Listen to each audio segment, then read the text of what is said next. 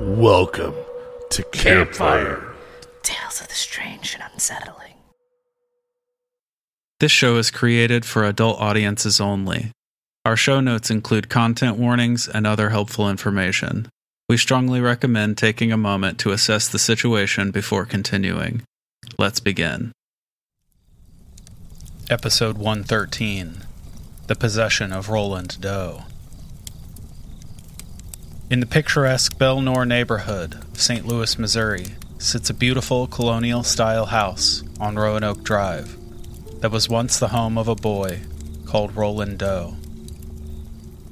Despite its harmless all-American exterior, all brick with white shutters framing the windows, huge trees and neatly manicured bushes dotting the yard, discerning eyes may see telltale signs of the turbulent seas bubbling beneath. This unassuming suburban home played stage to one of the most extraordinary horror stories turned urban legend in American history. A story that very quickly transformed this house into a landmark for the macabre and provided the true story for The Exorcist. This story, the true story of The Exorcist, centers around an ordinary boy and begins in the late 1940s in a suburb outside Washington, D.C., with his altogether unremarkable German-American family. The 13-year-old boy, who for anonymity's sake has come to be known as Roland Doe, was despondent over the loss of his beloved Aunt Harriet. Over the years, Roland had become quite close with his aunt. She was a spiritualist who taught him many things, including the use of Ouija boards.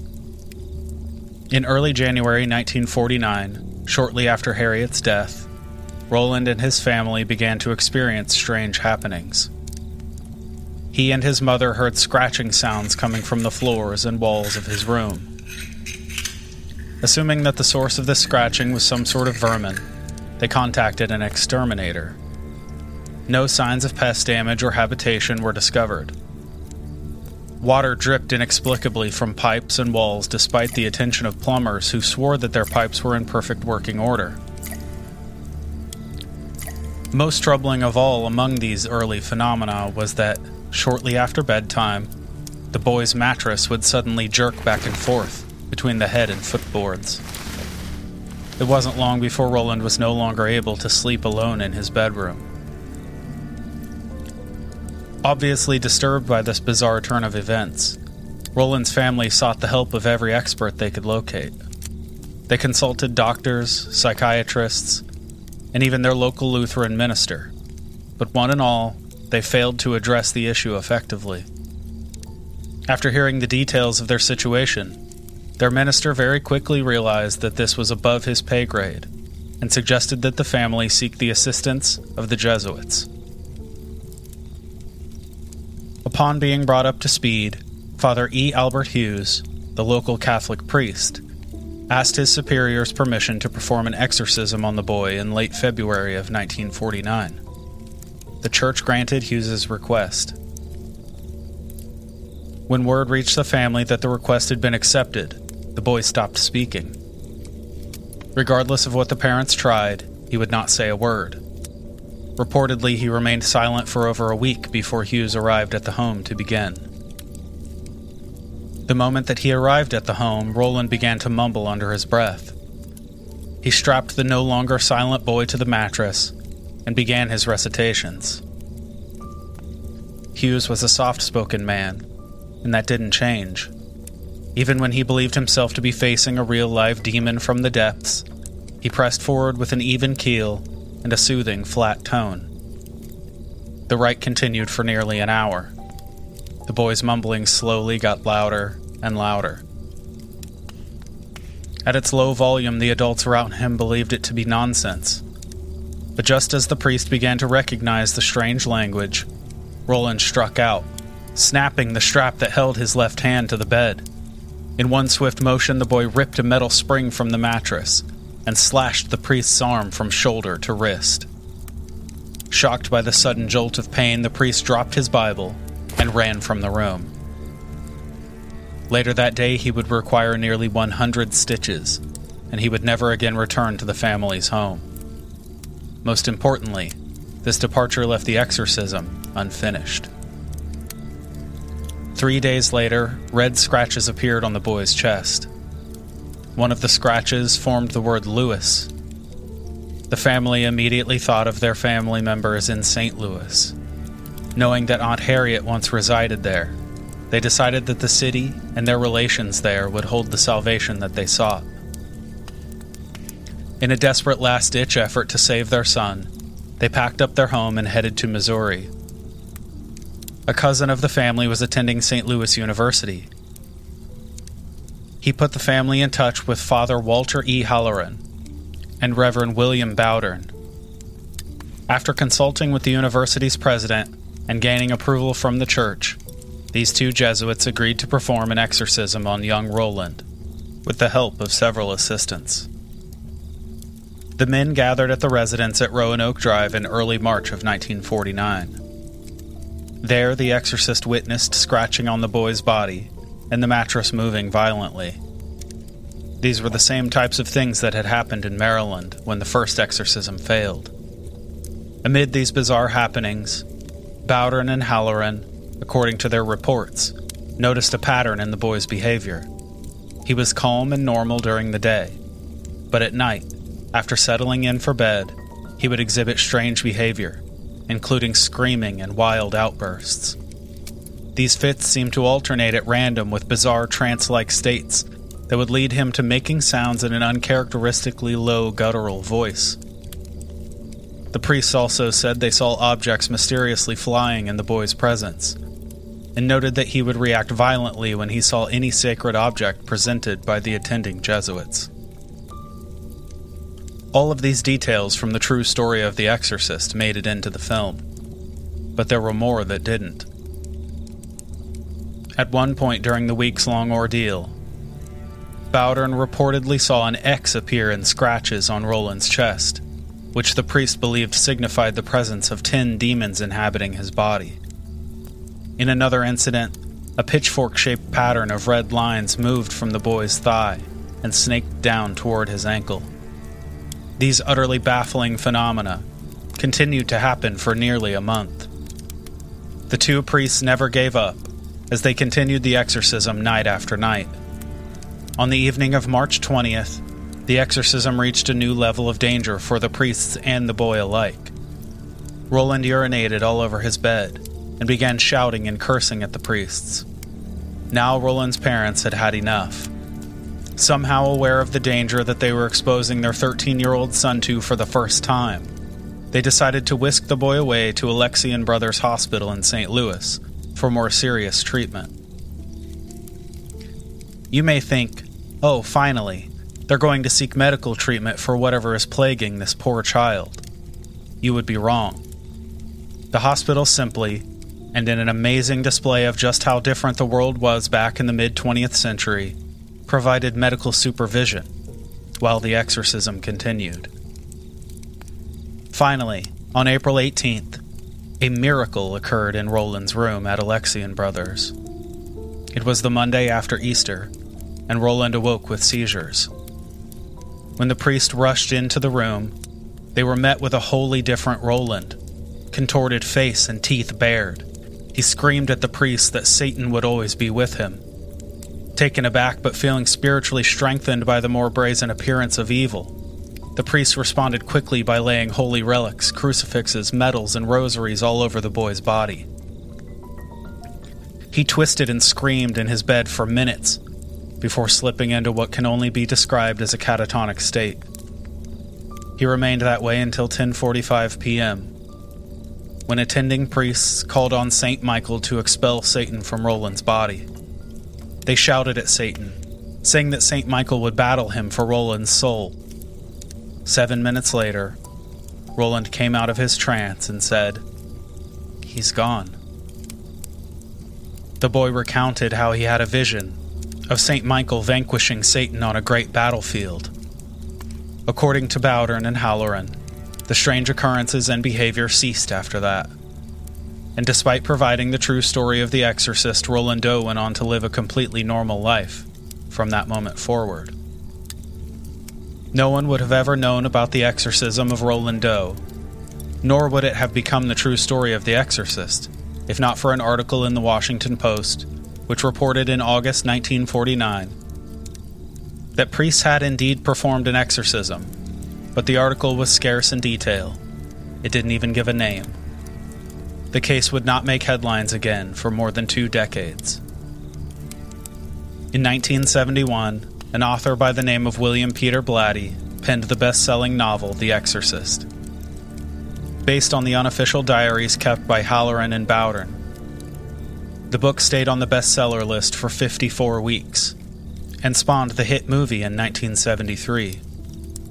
The movie took many liberties with its source material, turning the teenage Roland into a 12-year-old girl named Regan.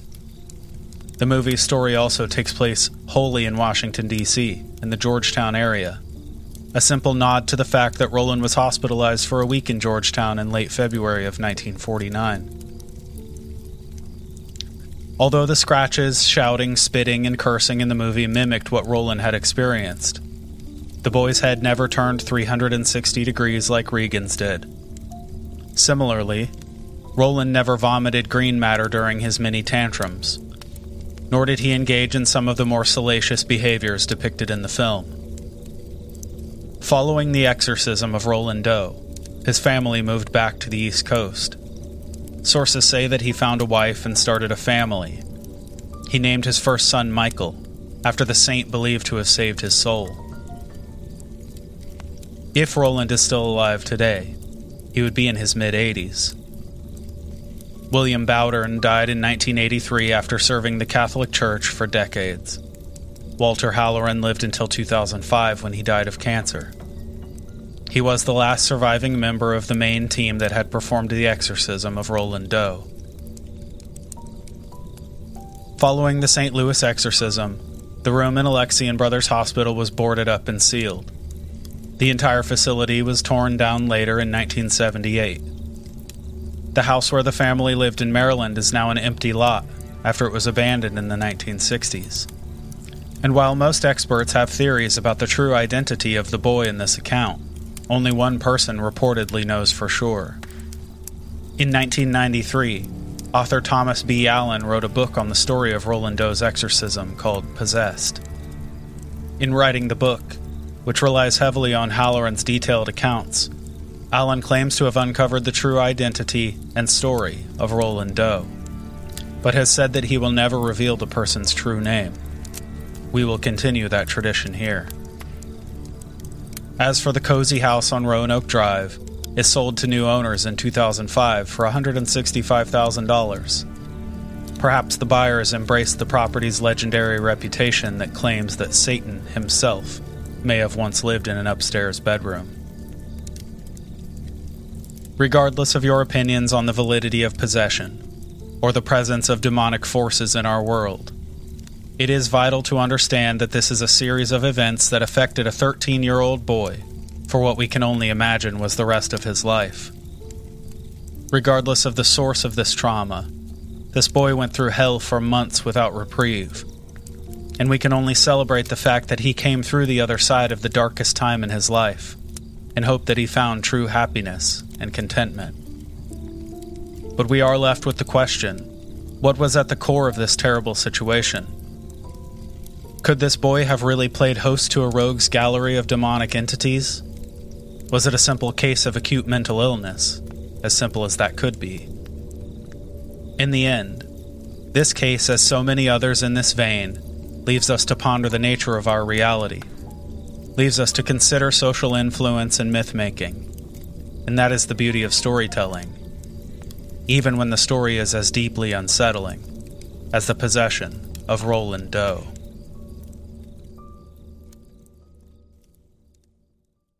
Welcome, campers, to Campfire: Tales of the Strange and Unsettling. We're your hosts. I'm Ryan. And I'm Jordan. And now the debrief. I gotta say, I like the stretch on Tales. Yeah. Rather than unsettling. I figured I'd go with it. Yeah. You know, something a little different. Tales of the Strange and Unsettling. I like it. Yeah. I mean, I gotta switch it up. That way every episode doesn't sound the same. Yeah. You know, people don't think we just use the same soundbite for the transition. No, we do it every single time, people. There are lots of other reused sound bites in the show, but that is unique every week. It is. I think just last week I sang the end of it. You did. Yes, you did. So, yeah. So I just wanted to say up top, because I know I've talked a lot on our show and shows I've guested on about how, like, the cases that we've covered that have affected me the most have been possession cases. Yeah. This one, not so much. I mean, yeah. It didn't get me. I mean, this one, it has a bit of meat to it, and it went on for a while. I mean, that's the one thing I'll give it, is it did go on for a while. But, like, at the center of it, really, it's not overwhelming, right? Right. Agreed. Whereas we've had some that have been overwhelming. They've had lasting impact. Like, they've been hard-hitting. They've been emotional. Yep. This one, no. Really, I'm right there with you. Yeah. Agreed. Primarily Estefania and Michael Taylor. I struggled with the both of those. I mean, especially the Michael Taylor case was. Yeah. I mean, that one was just like, I don't know. I couldn't help but to feel for the guy. Incredibly brutal. Yeah. That story, beginning to end, brutal. Mm-hmm. And not to discount the torment that this boy went through. Of course, but like, yeah. You know, but like, there's. I don't really have an explanation. I'm not sure. Maybe I'm just in a different place right now, like emotionally and mentally. That could be it. It could be also that we're more seasoned now, and like these things don't really affect us as much as, like, you know, when we were first doing our earlier episodes. I like to think that's not it, because that would kind of bum me out. I agree. If I'm like becoming jaded to human suffering. And it's just like, another one. He was possessed. Yeah, had some body problems. Maybe it's that I just covered Ed Kemper. I mean, maybe it's all like of my. You find those episodes that are just like a little bit more brutal. And again, not to dismiss what this kid endured, because that's tough, you know. Yeah, obviously, but there's a scale, right? Exactly. Yeah, for sure. I mean, he had some random words carved into his stomach and chest, or you know, that's like Disney. Oh. Compared to Ed Kemper, yeah, it is. But I mean, I think the biggest thing to me around this is this paved the way for The Exorcist. That's true. Which is, I mean, pretty damn stellar. Yeah, I mean, widely regarded as one of the best horror films ever made. It's often regarded as one of the scariest horror films ever made. Yeah, to this day. Exactly. Yeah, like, I was just saying before off mic, like, I've found out that The Exorcist was the highest-grossing R-rated movie in history until the 2017 version of it. That's insane. Yeah, so like 50 years it held the record. I mean, with reason, though, like, in any time, and I mean, especially even, there's been reports. I mean, The Exorcist was banned in a lot of places. Yeah. Because of how gruesome it was, and how, like, I mean, that scene where she's going at it with the cross. With the crucifix, right? Yeah. Yeah. That one, I mean, that was, like, that was tough for that time period. Plus, it is young Linda Blair, which Linda Blair is fantastic and a gem. Yeah. For sure. But I mean, for like, there's so much went into this that, like, it was very hard to come away from, as you know, and just come away just naturally. Yeah. I mean, this movie was, every once in a while we have a piece of media that hits and is just a cultural phenomenon. Yeah. Like, and this was one. Absolutely. It, like, the Catholic Church reported an insane spike in requests for exorcisms after this movie. Yeah. Of course. That's how impactful it was that they actually saw the numbers increase. You know what I mean? That's how many people went to see this. That's business for their priests. That's true. That's true. Yeah. It's crazy, though. Like, I mean, back in the day, in the 70s, like, when something like this happened, it was the only thing like this happening. Does that make sense? Like, oh, yeah. Now, I mean, especially this. I mean, like we were talking about just off, off mic before. Like, this was the first of its kind to be. I mean, exorcisms, yeah, they've always been a thing, but not like not widely talked about. No, until this movie, where like it was in the media, it was everywhere, mm-hmm. and it pushed every envelope. This mm-hmm. movie did, yeah, for sure. And I don't know, it clicked with people, and people just became obsessed with it. I mean, I was talking to my mom about it when I started researching it, and she and her friends went and saw it more than a dozen times in the theater. Like when it first came out? Yeah. That would be awesome. They just kept going back. They've, of course, had showings and stuff since then, but that's not as impactful as like... No, it's different. Yeah. It's like seeing a showing of the original Star Wars movie. Right. You know what I mean? That's nothing compared to being there in line when it first not at all. Came out, right? Yeah. I just want to call out for a quick second. Yeah, go ahead. Because the way that we do these episodes is we also we don't record the video, but we use video back and forth so we can talk to each other and prep and everything. Yeah. But as I was watching you talk, I just watched an orb travel from one end of the screen all the way to the next end of the screen. No. Yeah. No, you didn't. I 1,000% Seriously? Promise I did. Yeah. Which I don't buy into orbs and stuff. Like, I think of them as just dust particles, maybe some flying assassin, like insect. Yeah. But I mean, just subject matter. I'd rather it be a ghost. We're talking about that shit. Like, I'm just going to throw it out there. It was there, and it went from one side all the way to the other. And you didn't even like bat an eye. So yeah, I don't know. Again, maybe it's just something that went right over your camera, whatever. I didn't notice anything. But, yeah, that was weird. Anyhow, back to what you were saying. Weird. Sorry. Let me get back on track. Jesus, you freaked me out. My mom said that she'll always remember when this movie came out because it was all anyone talked about for 6 months. I bet. I mean, it was like a huge, huge thing. And we have movies now that like every once in a while a horror movie will come out where they're like, oh, people are throwing up in the theaters and people are running out because they can't handle it. Paranormal activity, Terrifier people shit. Left, and then Terrifier, like Terrifier 2 in particular, people were puking and getting sick, and I love the Terrifier movies. I'm a huge fan. Did you see it in theaters? I really wish I would have. There was no showings around here. The next showing, it was like 45 minutes away. Yeah. But I just didn't get a chance to actually go see it in theater. I mean, I'm fairly confident the reason they had those reactions was due to like the subsonic frequencies using way too much of those. Agreed, absolutely. But this movie legitimately had that shit, and that's the phenomenon that those movies are trying to recreate, and you just can't, because now, I mean, we live in a world with the fucking internet. Like, no horror movie you're gonna make is scarier than the shit that you can get with like 5 taps of your finger on your phone. Right, yeah. You know what I mean? Like, but in the 70s, these like small town kids were sheltered. You know what I mean? Like, believe it or not, there was a time in America where you could make it to high school never having seen a man be beheaded. Yeah. You know, like, but back in the 90s, you had Faces of Death, you had all those those movies that were out that we somehow ended up seeing.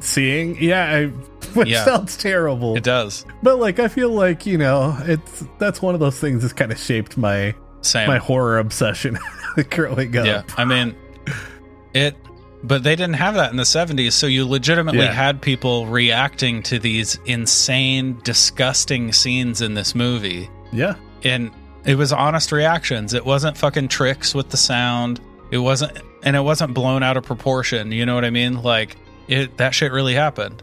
Yeah. The movie had a massive impact. There was, I was reading an article that was about the earlier screenings of The Exorcist. A lot of theaters were giving, quote unquote, barf bags upon entry because it was affecting people so much Which is, I think it's awesome, but yeah, I mean, it's super cool. It's horror history. You know what I mean? Yeah. Like, yeah, it's, this movie was a huge, a lot of people believe that it was cursed too.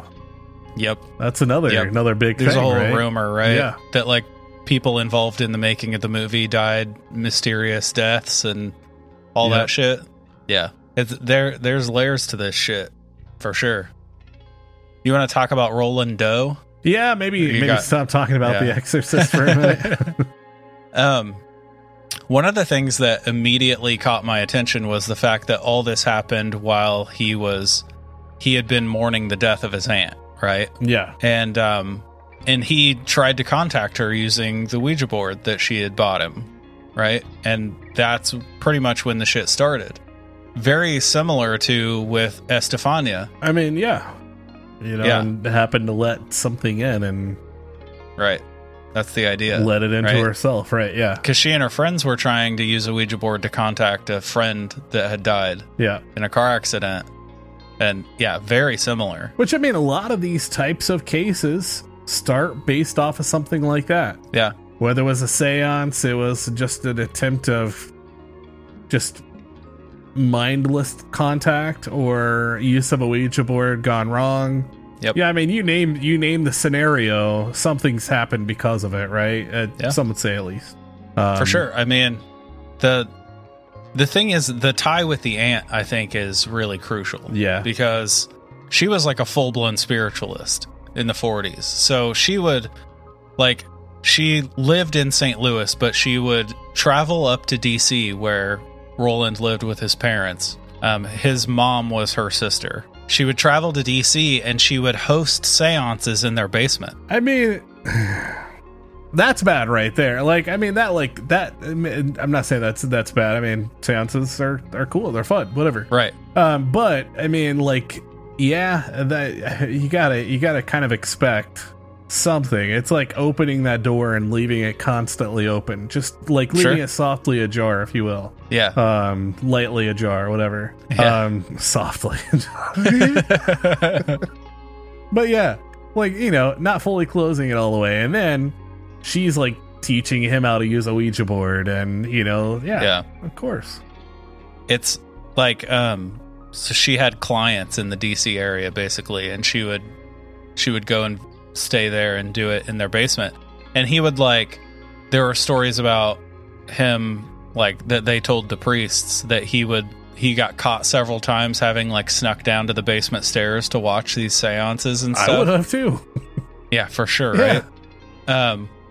And he ended up getting really close with his aunt. They became like pen pals for the last 2 years of her life. She was back in St. Louis, he was in DC, and they would write letters like every week, and back this and was forth. Still when he was like around 13 or so. He would have been like, like 11 to 13. Okay, yeah. So they got super tight. Yeah, and that's crazy. She like taught him how to use the Ouija board after he expressed an interest in what she was doing in their basement, right?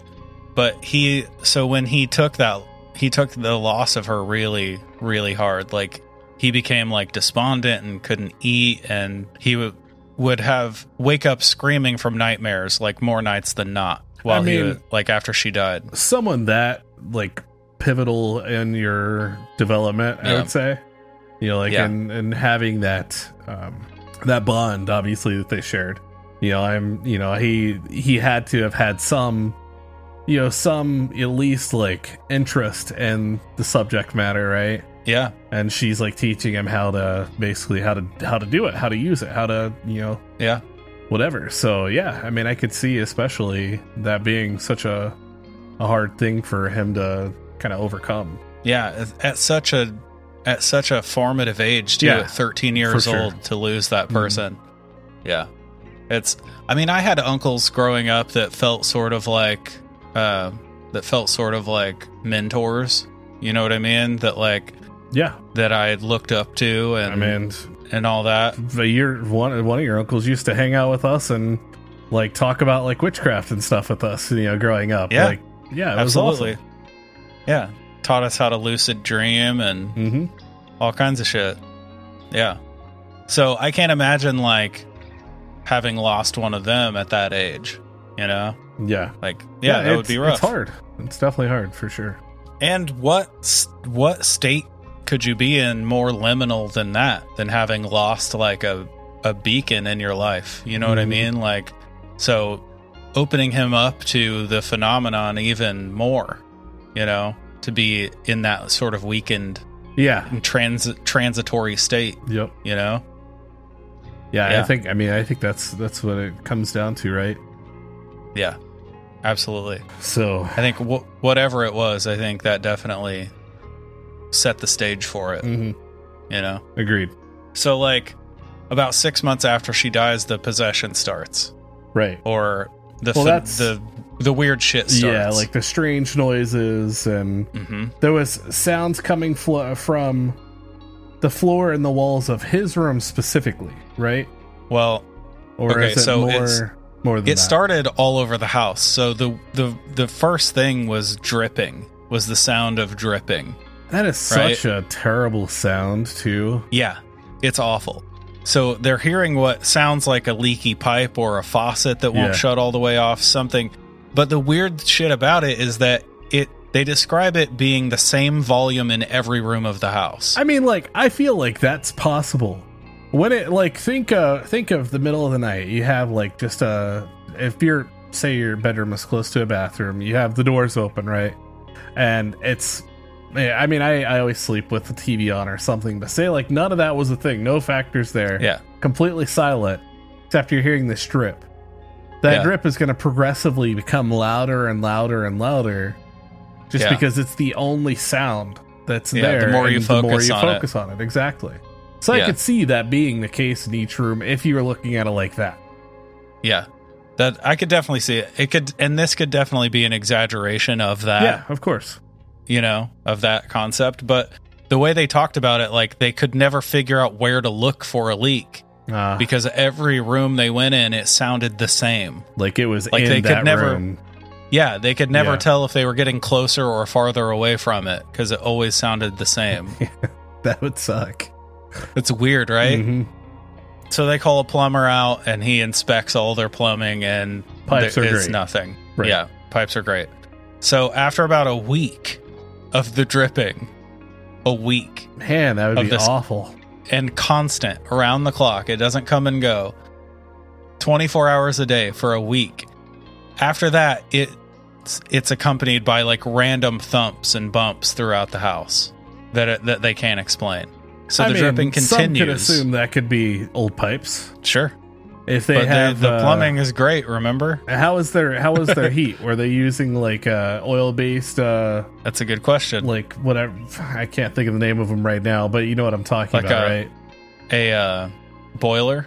Yeah, like something like that. I mean, or yeah, like the room like individual like oil radiators basically. Yeah. Yeah, because you can hear a drip. They come like you can hear drips in them all the time. That's true. We used to have live in this big Victorian that had the boiler in the basement, and it had the radiator heating. Yep. And it was annoying. Yeah, it does make weird noises. Yeah, they can definitely be annoying. And it makes weird like ba-boom, ba-boom noises coming from the radiators. Yeah. So that's why I asked. Could be something like that, but you have to consider the fact that they've lived in this house for years before this started. So that's true. You'd think they'd be used to it, right? If it were the heating system. Maybe it was just a really harsh winter. Maybe. But they'd hear these thumps like multiple times an hour on top of the dripping. So the dripping never stopped. Oh my god. Right? Yeah. So after a few days of that, the scratching starts on top of the dripping and the thumping.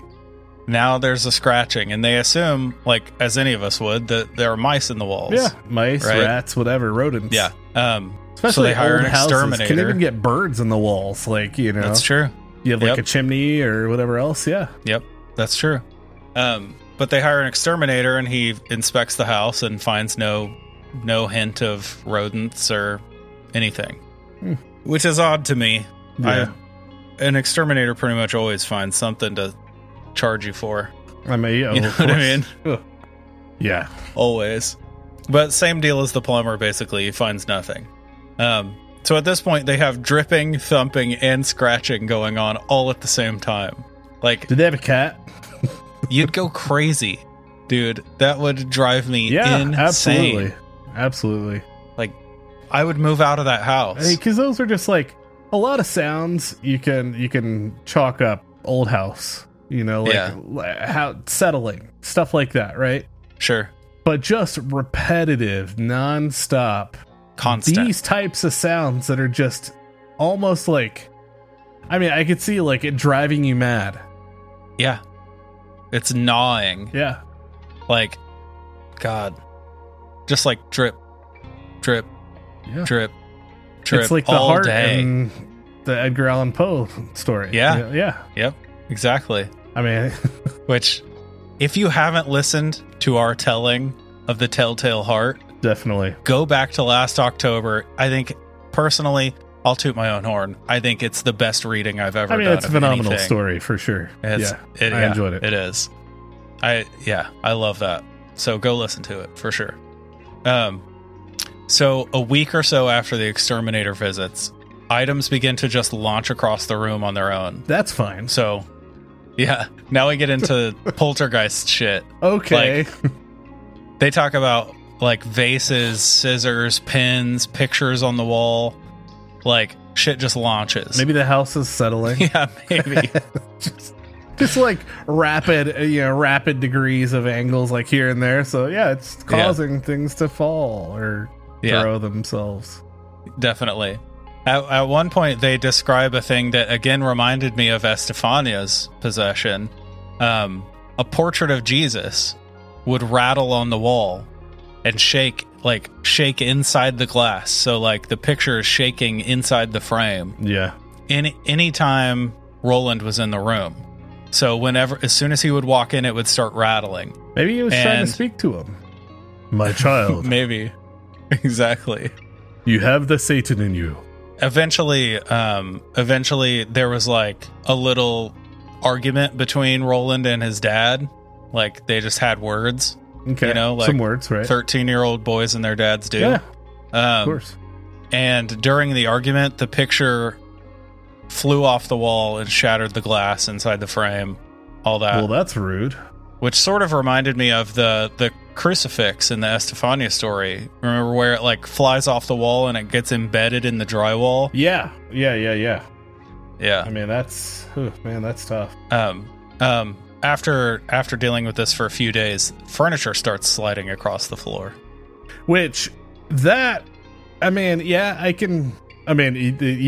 no way you could kind of just rationalize items being thrown across the room. Yeah. But I mean, once you have like legit furniture moving around, something's going on. Yeah. It's that first priest who comes, he described the wood floors in their house were covered in scratches from furniture sliding on the floor. Jesus. Yeah. That's how much this was happening. He obviously wasn't helping in this case. Yeah. Obviously.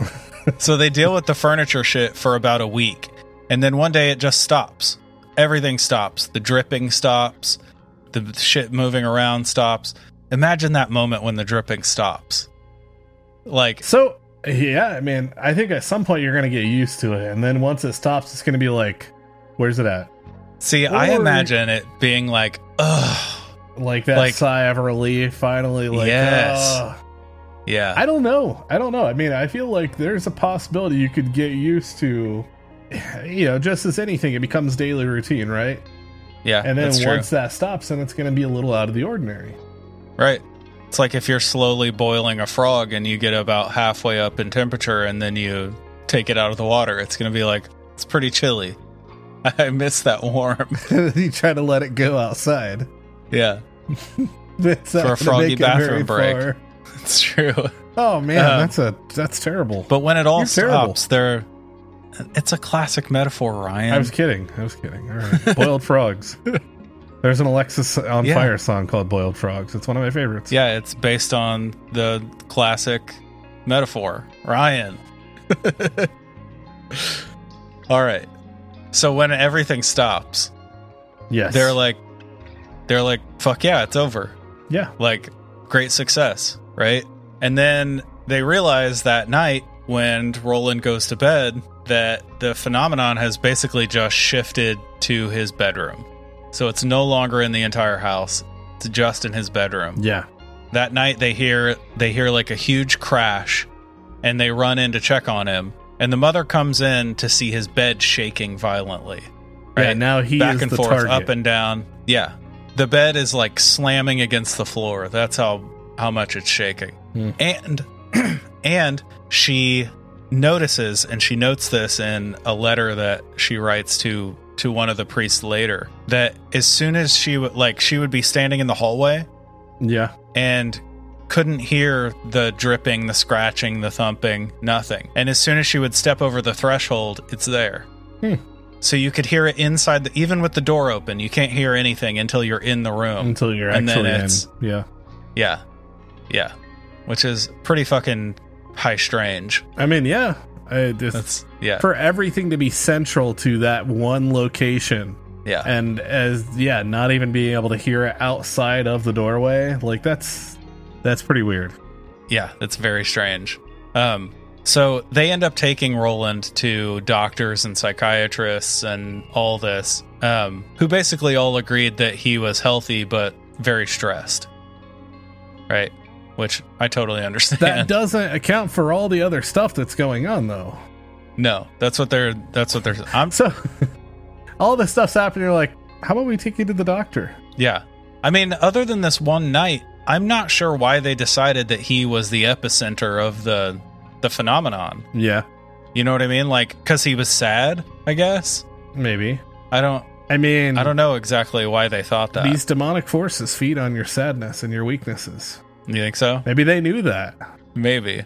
I mean, the parents did dabble in spiritualist stuff with the aunt, so maybe they had some conception of what was happening and ran with it. Also, what's crazy about this is the 40s. Yep. Which, like, you don't really think about that, like, that far back. I mean, you know, like, most of this stuff is more modern, right? The least you mean, like, the spiritualism stuff? Yeah, I mean, a lot of, like, there's been, like, seances and stuff, whatever, like, for a long, long time, but... Like, I don't know. I mean, I think of, like, these possession cases as you don't hear of a lot of, like, really old ones, right? Yeah, that's true. The spiritualist stuff that the aunt and the parents, to a lesser degree, were into, that the 40s were kind of a boom for that stuff. Because, like, in the at the turn of the century, you had, like, Madame Blavatsky and all those people who made spiritualism this huge thing. It became like a pastime to do seances with, like, you and the gals will get together and have a seance every Saturday night. You know what I mean? Mm-hmm. And it hit another boom in the 30s and 40s. Girls' night. Especially in, like, the D.C., then on the East Coast.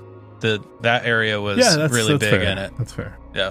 But you're right. A lot of possession cases are more modern, for sure. I think that's because documentation was better. Yeah. In more modern times, you know what I mean? That might be so. I'm sure there were... The Catholic Church has been doing exorcisms for of course. Centuries, you know? Yeah. I mean, they wanted to stop doing exorcisms back in, the 70s, the 80s, and... Yeah. Yeah, they wanted to put a chill on it. Right. Yeah. Yep, that's true. Okay. But, okay, so the doctors and psychiatrists don't help at all. Right. Obviously. And then the boy starts getting random cuts on his skin, just like forming out of nowhere. And unlike our Friday Night Fright last week, it had nothing to do with stigmata with a random murder victim. A ghost whisperer. And this story makes more sense than that story, I promise. Yeah. Oh, of course. But the notable one, the one that everyone always talks about, is the word Lewis is carved into his arm. And that's where they tie in possibly St. Louis, right? Right. So when it happens, they think about the fact that the aunt lived in St. Louis. Yeah. You know what I mean? So it seemed like a relevant piece of information. Because and a lot of people who cover this, they're like, and the word Lewis was carved into him, and they thought, like, let's go to St. Louis. Like, they never talk about... It actually does sort of make sense that they're yeah, I can see the reason. Yeah, the reason for thinking so. Yeah. Because they relate all this phenomenon with her, because it happened, you know, at once he was reacting to her death. Yeah. Right? They connect those things from the very beginning. Smart. But the mom freaks out. She doesn't know what to do. She starts to think, this is like where she first really starts to think something paranormal's going on, which is crazy. Yeah. But she says, like, this is where it really dawned on me, like, it might have something to do with something paranormal. And I'm like, shit's flying around your house. Furniture is sliding moving across the floor. There's a whole room that just has all this activity going on. But this is the first time you really think something's starting to happen. Yeah, exactly. Jeez. So her reaction to this, once she convinces herself that it's paranormal, she breaks out the Ouija board and does a session to try to talk to her sister. Smart. Because she's like, she knows more about it than I do. If I can get advice from her, like, that might be helpful, right? And if you're a person who believes that you can do that, then... Yeah, I see that logic. Yeah, for sure. From the session, she doesn't really get any answers, other than being convinced that it's definitely paranormal. Like, whoever she contacts, to her, confirms that it's paranormal, right? A chair does get thrown across the room from the, like, at one point she's like, prove that you're really here, or that you're, you know, whatever, and throws a chair across the room. Right, exactly. I'm sure it was some, like, maybe one rickety, more time, if you will. I'm sure it was some, like, rickety, you know, wooden chair, but I like to imagine it was like a full-blown Lazy Boy recliner, just like launched across the room. Yeah. There's something that weighs like so much. Yeah, it's like one of those like 300-pound ones with the motor underneath it. Oh yeah, yeah, that's ridiculous. Yeah. Also, the next morning, the boy wakes up with long, like, burning welts on his legs after this Ouija board session. Checks out. So since the doctors didn't help, and now she's convinced that it's paranormal, she goes to their pastor for advice. A Lutheran pastor. Okay. He comes to the house. That's pretty sound like, yeah. Sure. Yeah. He comes to the house and he prays with the family, which is basically all you're going to get from a Lutheran pastor. Of course. Right? But he's standing there and he watches a cut appear on the boy's arm. Like, he's an actual witness to this happening. That would be pretty crazy. Yeah. And his response is basically like, no way, that's not my shit, and sends them to the Catholics. All right, I'm out. yeah. My job here's done. Exactly. So he sends them to the local Catholic church, right, for a consultation. Yeah. And the first Catholic priest believes it's a possession case immediately. Like, goes straight for it. He gets permission and starts within a day of them contacting him. Right. I don't know if this guy was just really fucking stoked to do an exorcism. It might be like his first one. He's like, finally, yeah. He's like, I just got my exercising license. I've been preparing 13 years for this moment. Right. But he got a rude awakening, because, like, he gets there, he straps the boy to the bed, he starts praying over him, whatever, going through the rites. And the boy rips a fucking bed spring out of the mattress and slashes his arm from shoulder to wrist. Yeah, that's pretty gnarly. Like, later he gets 100 stitches in his arm. Like, yeah, and he never comes back. So, I don't care how hyped he was, apparently he was only prepared for a spiritual battle. He's like, too real. Who would have thought things were going to get so bad? Christ. So after he bails on them, the dad, by the way, is convinced the whole time that it's the house. The house is haunted. Like, some entity attached to the house. Right. And they just need to get the fuck out of the house. So after the Catholic priest bails on them, the mom is finally like, okay, we'll try yours. We'll leave. And as we've learned from most cases like this, that's not the case. Yeah. Attachments. Right. Yes. So despite what lots of people who cover this case say, they don't move to St. Louis because of the scratched Louis in the boy. They moved to St. Louis because they've decided to try the dad's approach, and that's the only place that they have family. So they moved to St. Louis where her family lives, so they can, because when you move to a new city, you need someone to, like, you know, usher that in, unless you're really set up and you can just buy a house before you go. And of course, you know what I mean? A lot of people, when you move to a new city, you move in with someone and right. That way until you can get on your feet. Yeah, exactly. So that's what happens. They go to St. Louis. Mm-hmm. And they stay with her cousin for a bit, and then they get a house. And nothing changed in the new house. All the shit stayed the same. Yeah. Like, dealing with the same shit. Even the boy's bedroom has the fucking noises. A brand new bedroom has the noises. Yeah, see, that's not right. Yeah, it's crazy. Don't put that evil on me. So when it has clearly followed them, then they try the Catholics again. Yeah. They reach out to a local parish, and that's when they get Fathers Bowdern and Halloran. And these are the guys who we get a lot of this from, because they're not convinced at first based on the conversation on the interview that he's possessed. So they decide to just come and pray over the family, bless the house, all that, and to get a closer look at what's going on, right? To decide. Yeah. They like circle up around Roland and start praying, and he freaks out. He starts screaming that his chest hurts.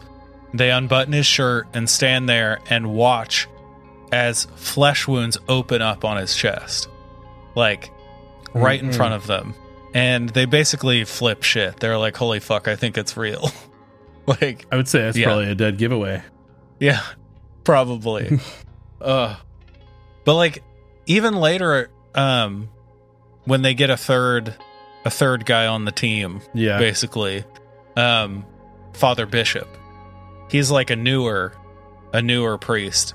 And they mostly use him just to hold the boy down while they're praying over him and shit. Yeah. But like, he says in his notes, like, I couldn't believe it was the real deal. Like, you hear about things like this all the time, but they never actually happen. Yeah.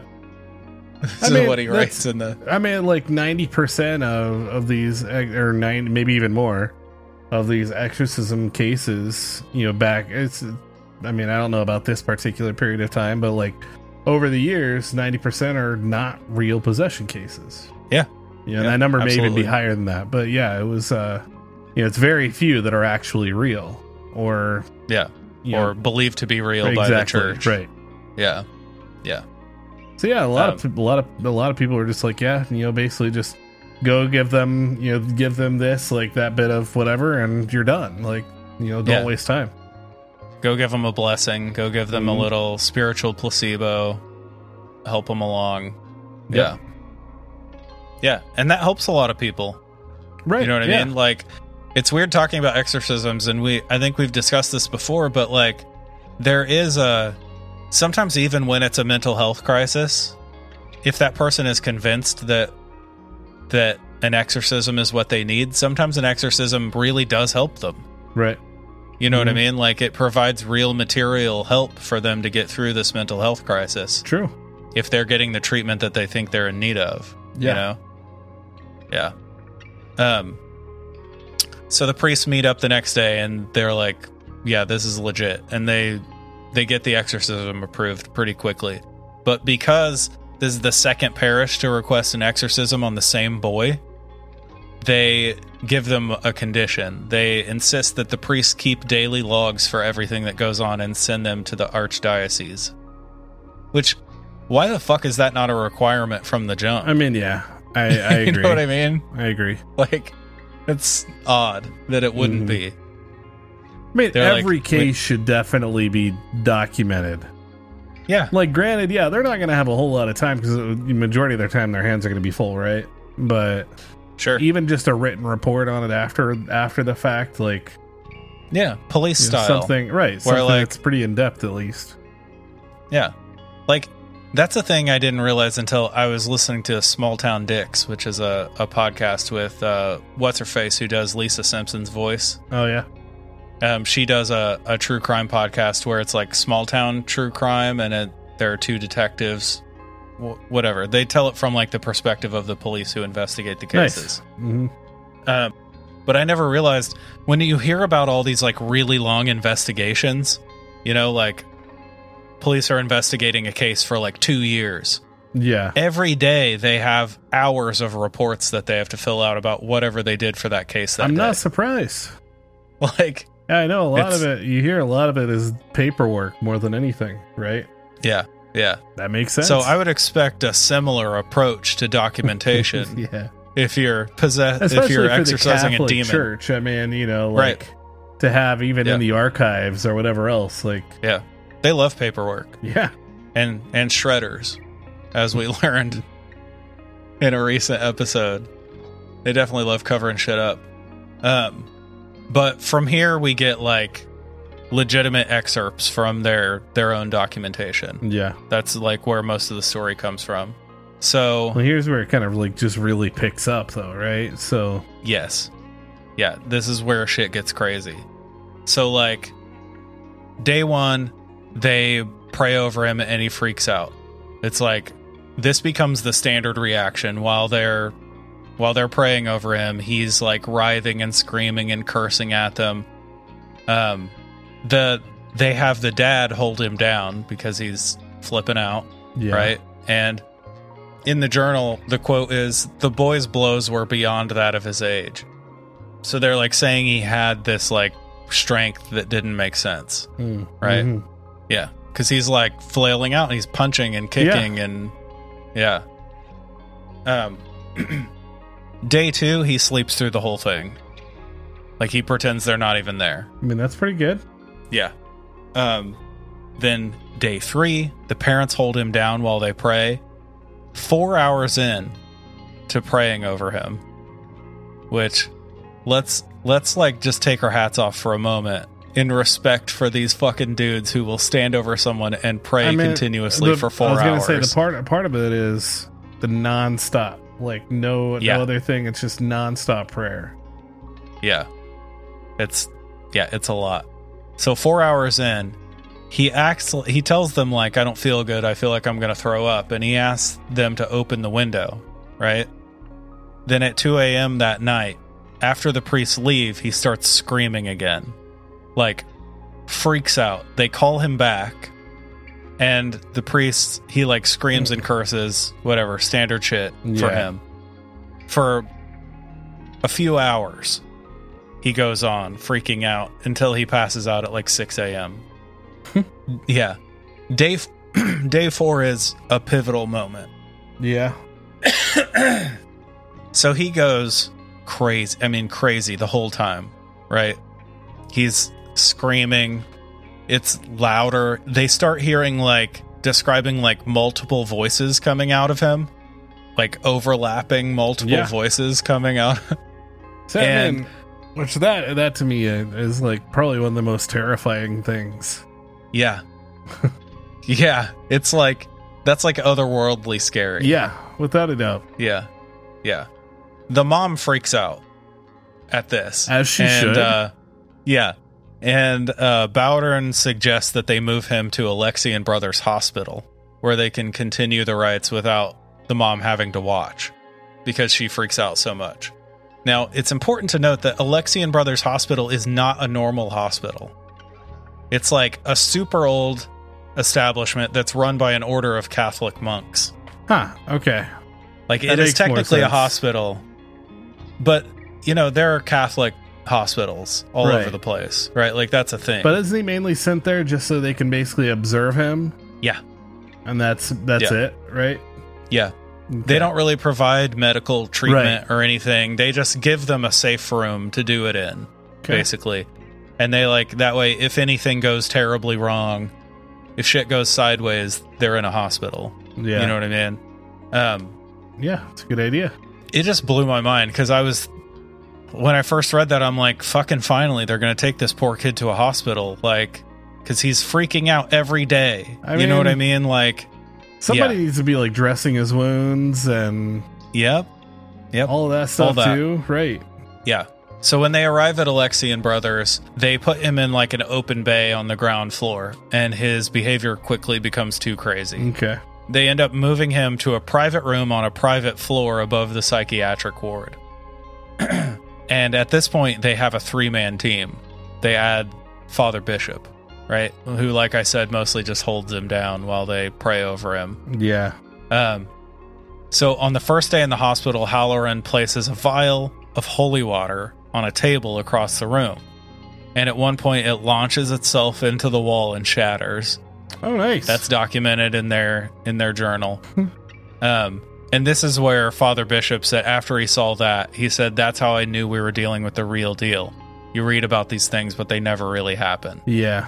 And yeah. Okay. Which is an interesting sentiment from a Catholic priest. I mean, yeah. To like, you know, again, that could be the first real exorcism, you know, that he's ever seen. Which but like I don't know. I think it seems weird to me because their whole profession is predicated on the idea that like miracles are real, magic is real. You know what I mean?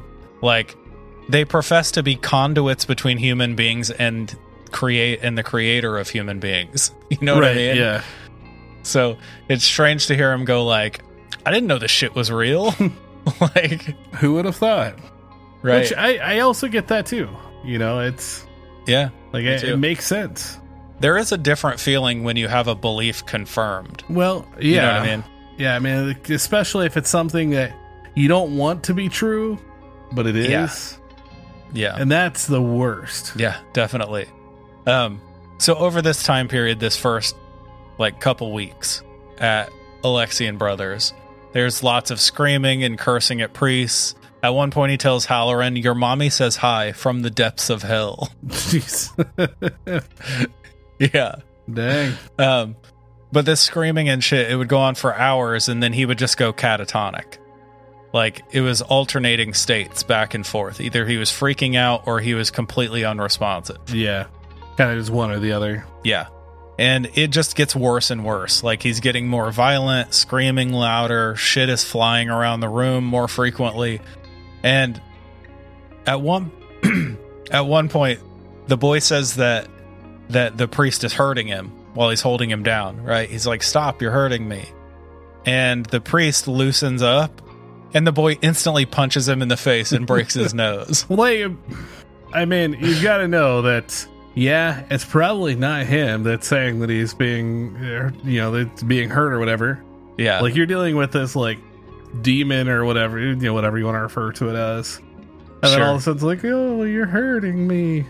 But seconds ago, I was cursing you and speaking in tongues and, you know, whatever else." Yeah, I mean, I'd be like, I don't think so, bud. Right. So despite the fact that everything seems to be getting worse all the time, they keep going, right? Yeah. They just keep at it. They're like, the only way past it is through it. So they just keep plowing ahead. On day 18, the boy asks for a pen and paper, and he writes on the paper, which to his credit, Halloran put the actual piece of paper in the journal that he turned in to the archdiocese. And it says, "I am the devil himself, and within 10 days I will give you a sign." Huh. So after he writes it, he puts the pen down, lays back in his bed, and starts screaming, and they watch a giant X carve into his chest. Right. Yeah. And after seeing this fucking insane scene, Bowdern's response is that they should baptize him.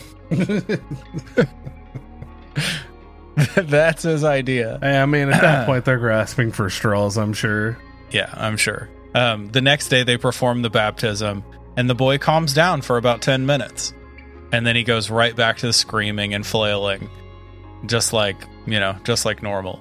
This goes on pretty consistently for 8 more days. He's just freaking out while they pray over him. Shit's flying around the room. Random injuries popping up. Then, on day 27... day 27.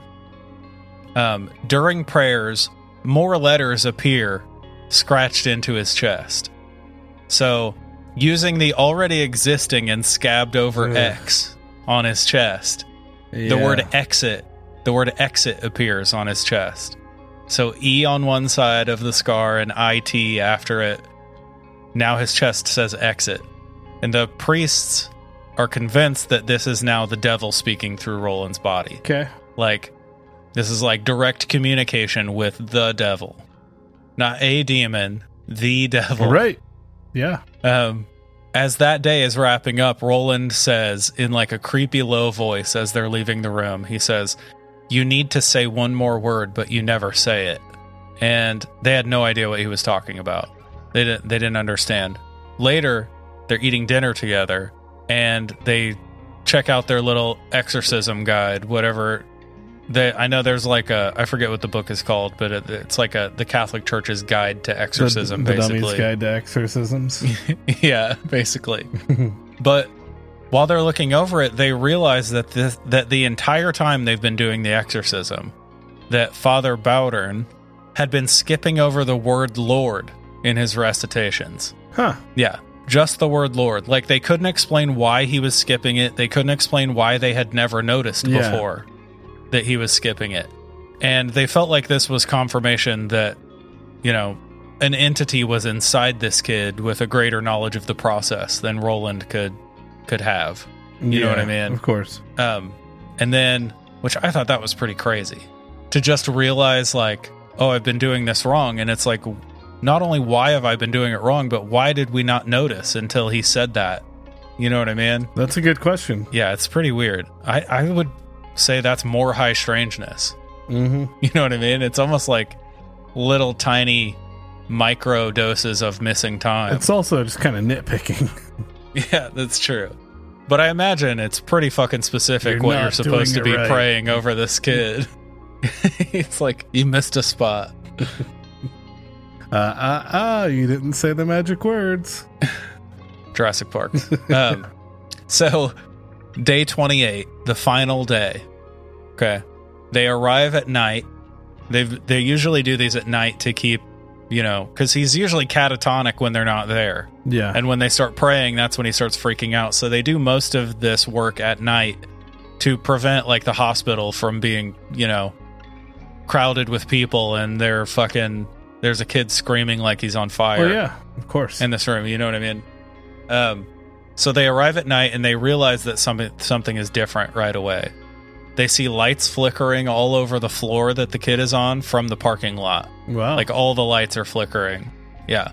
They get up there and the nurse is crying when they arrive. And she's saying, like, things are so much worse. Like, I just go in there, you'll see. Like, things have gotten so much worse.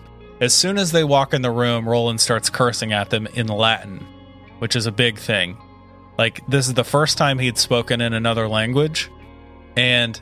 this is one of the primary signs that the church looks for when they're deciding whether someone is possessed or not. Right. The use of old languages, right?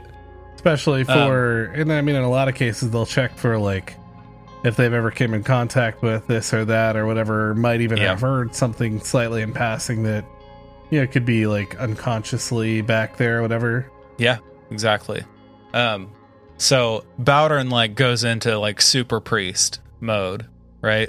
And he commands the demon to prove itself. When he does this, and this is in his journal, I don't know. Okay, everything is weird, right? In the story, like none of it makes sense in like the material scientific world, right? So I'm not gonna. This for some reason seems way crazier. I don't know. So he commands the demon to prove itself, and the boy reaches out and touches his vestment, which is like the sash that they wear around the back of their neck, and it's draped down the front of their priest garb, right? He reaches out and touches it, and it explodes into separate fibers. Oh, nice. So it literally just, like, comes unbuilt. You know what I mean? Like, it just, like... just into a pile of scraps. Yeah. It's not even, like, scraps. It's, like, it separates all the threads that make up the vestment. Yeah. It's very strange. Very strange. This honestly, this is like this and the forgetting the word and the shit with the boy's bedroom. Like, these are all reasons why I think this is my favorite possession case ever. Yeah. Because it's high strangeness. Oh, it is. It is really is. Doubt, like, for sure. Like, this is shit that doesn't even make sense to the priests who think they know what they're doing. You know what I mean? So the priests go into, overdrive. They're praying. Yeah. They're like, this is it. The boy freaks out, screaming, cursing, writhing, all that stuff. He rips a spring out of the mattress again and tries the old stab the priest with the bed spring trick. The old stab again, and it doesn't work this time. Bowdern's like slaps it out of his hand. He's like, "Not today, bitch."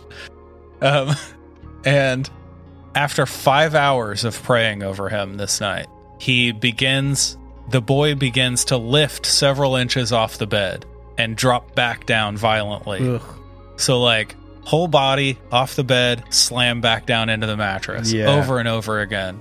He does this for 2 hours. Good Lord. 2 hours while they're praying over him. 7 hours in, the boy settles. He stops screaming, stops cursing, no more levitation, none of that shit. And he opens his eyes and he tells them that he's had a vision where he saw St. Michael chase the devil away with a flaming sword. Okay. And then the boy falls asleep. And that's the final night of it. He slowly comes out of it. He slowly goes back to normal. Yeah. They keep him in the hospital for 3 weeks after this, monitoring. Yeah. That's a monitoring lot of observation time for sure. Yeah. But yeah, obviously he went through some shit. Yeah, definitely. But at the end of the 3 weeks, they determine, like, he's fine.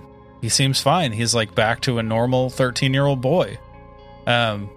Which is another weird thing to me, because say this was, like, a mental breakdown. Say it was epilepsy and schizophrenia and all these things converging on this poor little kid all at once. Right? He would not... That's not a thing you snap out of. And it would be a highly traumatic experience to be through an exorcism, to be present for one. Yeah, I agree. Right? I agree for sure. So the fact that he goes back to normal, there are no signs of mental illness, there are no signs of trauma, there are no signs. In fact, after the exorcism, his parents report that he has a much healthier outlook on the death of his aunt. Hmm. That he's sort of like turned a corner in the grieving process. Maybe he was still secretly trying to contact her and actually getting some activity, and so he's like, all right, cool. Right. But that's a weird thing to, because if he was actually there, if he was the one being prayed at and fucking held down and all that shit that would fuck a kid up, if that was him, he'd be fucked up. And that's not the kind of trauma you just shake off. Yeah, no, that's like, true. That's true. So it leads you to believe, like, maybe he wasn't there. You know what I mean? Maybe this really was some other entity that had taken over his body that was experiencing those events instead of him. You know what I mean? Yeah. I mean, yeah, especially if it was, it was fully outward and not even, he's technically still in there, right? Yeah. But this thing is fully taking control then. Right. Yeah. It's, I don't know. The family returns to the East Coast after he comes out of the hospital. Yeah. And later when Blatty, the guy who wrote the book and adapted it for the screenplay, he reached out to Father Bowdern, just to get a quote basically. Yeah. And the priest wrote him back and he asked if he knew if the story was real. Like, is this shit real? Right. And the priest wrote back, I had no doubt about it then. I have no doubt about it now. What was in that room was the otherworldly force that we call the devil. I mean, I would probably agree. Yeah. I mean, from what what we can, obviously kind of theorize and, kind of sum up. Yeah. I mean, it sounds, man, this is a conversation that I go back and forth from, and I always feel like bad because, like, I feel like I'm hypocritical of myself Sure. Being that, like, do I believe in that? Most of the time, no. But do I believe in some true evil? Yeah, of course. Some force. Some force, right? Yeah. Demons? Maybe not. But on the other hand, if I believe in true or ancient evil, maybe. So, like... Yeah. It's hard to kind of piece it together. Yeah. You know, but something like that, especially, I mean, if I ever witnessed something like that, I'd probably have no doubt about it. You know? I think a lot of people have that experience. Like, personally, my own mother is convinced that she saw a demon in her own bedroom when she was like 16. Yeah. And ever since then, she believes in true evil, that it exists. You know what I mean? She thinks she saw it.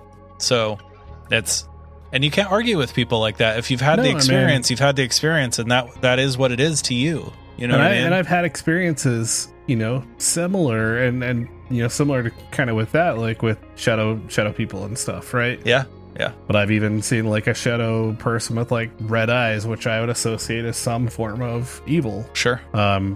Whether or not it was real, or whether or not it was my mind, or, you know, and conversation I've recently had about that, like, you know, maybe it's the fact that I've always loved horror, so that's where my mind instantly goes. Sure. Yeah. So it fills in those gaps with that, you know, that being like the kind of the ultimate like place for that to go. Yeah. There are a lot of horror archetypes going on in your mind all the time. Right. You know what I mean? Mm-hmm. So yeah, they get played out on what you experience. That's true. Yeah. So yeah, it's hard to say. It's hard to say, but like, you know, given this case and stuff, I mean, there's a lot that's unexplainable for sure. Yeah, absolutely. I mean, all that is to say, that's if you believe the reports by the priests. You know what I mean? Because that's what a lot of this is based on, is their reports. That's true. So I don't know how exaggerated any of those could be. I don't know how, you know what I mean? Mm-hmm. There's always room for that. I recently watched The Pope's Exorcist, which if you haven't seen it, absolutely should. I've had like a dozen people recommend that to me in the last month. It's absolutely fantastic. Yeah. But after watching it, I did a deep dive into the priest, because he was a direct priest of the Pope. Yeah. And he went on to write all about like his lifetime dealing with exorcisms and stuff like that. Like, this was the guy who took the Pope's confessions, like he was his priest. Yeah, he was his priest. Yes, right. So he would have been the one that the Pope goes to for confessionals. That would be true, yeah. That's interesting. That's a position. Yeah. I mean, he was direct report of the Pope and like oversaw a lot of these exorcisms, and he wrote about a lot of them. And I actually have like the whole set of all the books he's written ordered right now. Shit. Because I want to start to dive into them. Just I mean, like, that I feel like would be really cool to learn. Yeah. You know, and also for science. Everything for science. All this to say, if you enjoyed this episode, get stoked, because more possession episodes are to come. Yeah, so, you know, hopefully have some knowledge of like some of his past cases and talk about some of those, which I think would be really cool. But the movie The Pope's Exorcist is loosely based on Father Gabriele Amorth. Yeah. Okay, cool. So it's loosely based on well, to an extent, it's a fictionalized story. Yeah. But yeah, absolutely stupid good. Awesome. So yeah, if you want to see it, what is it on? It's actually on Netflix. They just put it out on Netflix. Okay. Yeah. So it was. Gotcha. I mean, it was in theaters a while back and everything, but yeah, now they just added it to Netflix, and I hadn't caught it yet, and I had been meaning to for a while, and so as soon as they put it on, I was like, oh shit, sweet. But worth a watch. I'm gonna have to check that out. Yeah. Yeah, especially talking about, you know, exorcisms and stuff. Yeah, absolutely. I mean, this case sort of throws me for a loop. Yeah. I don't really know what to think about it. Mm-hmm. You know what I mean? I'm conflicted, honestly. I mean, the Catholic Church, if you consider them a reliable source at all, according to them, Like, they consider this case to be one of the most convincing cases of demonic possession ever. Like, in the last 300 years. Yeah. So, and again, how much you buy into convinced. The Catholic Church and, yeah, you know, take what they say at, I guess, face value, you know, whatever. Yeah, I don't recommend that for anyone. Yeah, but exactly. But, I mean, like, this is also a different side of that versus some of the goings on and the, yeah. Yeah. We all know the main problem with the Catholic Church. I mean, of course. It's not something any of us like to talk about, but we're all aware of, you know, dozens and dozens and dozens of reports of cases of the Catholic Church doing the exact opposite of what a church should be doing. Yeah. Right? So it is hard. It's hard to see anything from them and think like, that's reliable or that's trustworthy. Mm-hmm. You know what I mean? So that's part of my struggle with this. But another part of me says, like, it's always weird because I think of paranormal experiences as being very personal, right? Yeah. Like, that person is experiencing what they need to experience in that moment to get a message across to them or to get them through something or to encourage them to do something. You know what I mean? Like, it's a personal communication, I feel, between the experiencer and the universe, the other, the phenomena, whatever you want to call it. So it's always weird for me in these cases where, I mean, 4 people are in this room at Alexian Brothers Hospital, and they're all witnessing from their own individual perspective this unexplainable phenomena. Yeah. Right? So it's strange to me when it happens like that, where it's a group of people who all need to have this experience. See? From their own perspective. It's weird. Exactly. Yeah. It's not that any of it feels commonplace or likely when it comes to paranormal experiences, but it stretches my idea of, you know what I mean? Like, it's a little tougher to wrap my mind around a situation like that. Yeah. No, I agree. I think that's kind of how I look at it too. Yeah. You know, I mean, it's very hard to kind of just rationalize and just really put like a solid thought to it. So yeah, it's my theory on the stuff, the one I work from mostly, works better in those situations where 2 people see something and they describe it differently. You know what I mean? Like, they each have an individual experience. Right. It might happen at the same time, but it's very different and individual. But these are like 3 priests all saying shared the same shit happened. Right. Yeah. Mm-hmm. Yeah. Like Barbara from 7 Degrees of John Keel podcast. She talked about seeing a UFO when she was a kid, and she's with her mom. And her mom sees, like, she's walking and her mom points up through some tree branches, and she's like, look at that huge red bird. Like, there are no birds. It looks like a cardinal, but it's like twice the size of that a cardinal would be. And she's like fascinated by this big bird. But when Barbara looks up, all she sees is a fucking UFO. Yeah. In the sky. That's fair. Like, that's fair. You know what I mean? It's like 2 very different experiences, but both bizarre. Mm-hmm. Right. And those make sense to me, but these where it's fully shared, it's weird. Agreed. It's weird to me, and I don't know. I don't know how to explain it or how to make sense of it. Yeah, that's why I want to read a lot more of these stories. I mean, possession cases are always very like fascinating for sure. You know, and just and how different but yet similar they all are. Yeah, is I mean, it's very very interesting for sure. Yeah. I tend to like them because I haven't had a great experience researching them. This one was cool. Like I mentioned at the beginning, like I was okay through this. Yeah. No nightmares, no freakouts, whatever. But like, I generally like possession stories because it feels to me like where paranormal and true crime kind of bump up against each other, you know? Because it's a very personal human story about like a family, a boy, a girl, whatever. Like, it's obviously it's paranormal as fuck. Yeah. You know? Yeah. Yeah. But I'm not even going to try to, like, theorize that about what went on. I don't. Paranormal as fuck. Yeah. Yeah, I'm into it. Yeah. I bet we'd sell quite a few of those, actually. Yeah. So, yeah, I'm not even going to try to, like, figure out what happened to this boy. I know, like, I'm convinced that some weird shit went on. You know what I mean? Agreed. I don't know what it was. And luckily the boy survived. You know what I mean? Yeah. Because there are plenty of stories of exorcisms gone wrong where that's not the case. Yeah, and absolutely. If everything about this is true, he went on to live a most likely happier, successful life. Yeah, absolutely. And that's cool. Happy ending. Agreed. Yeah, I'm into that. This could be a Disney story. Best Disney movie ever. Better than Pirates of the Caribbean.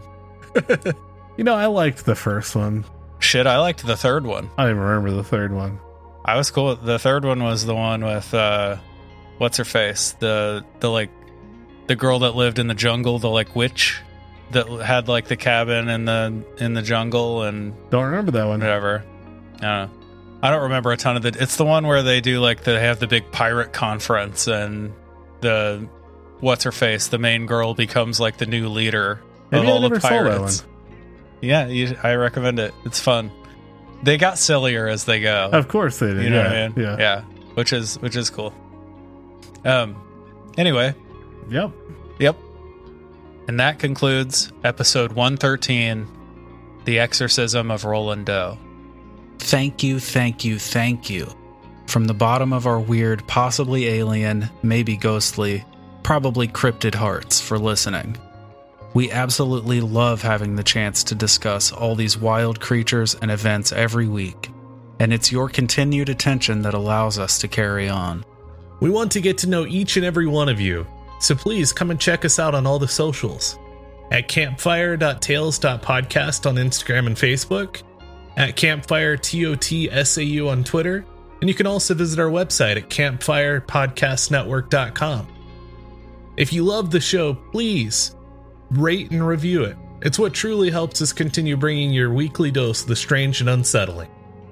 And a special thanks to Greg Martin at Reverent Music on Instagram for his contributions to the beautiful music that you hear every week under the debrief. You can find more of his tunes at reverbnation.com/reverent. It's fantastic, fantastic stuff. Go give that a listen. And that's it. Until next time, I'm Ryan. I'm Jordan. And remember, campers, stay weird and trust in the unknown.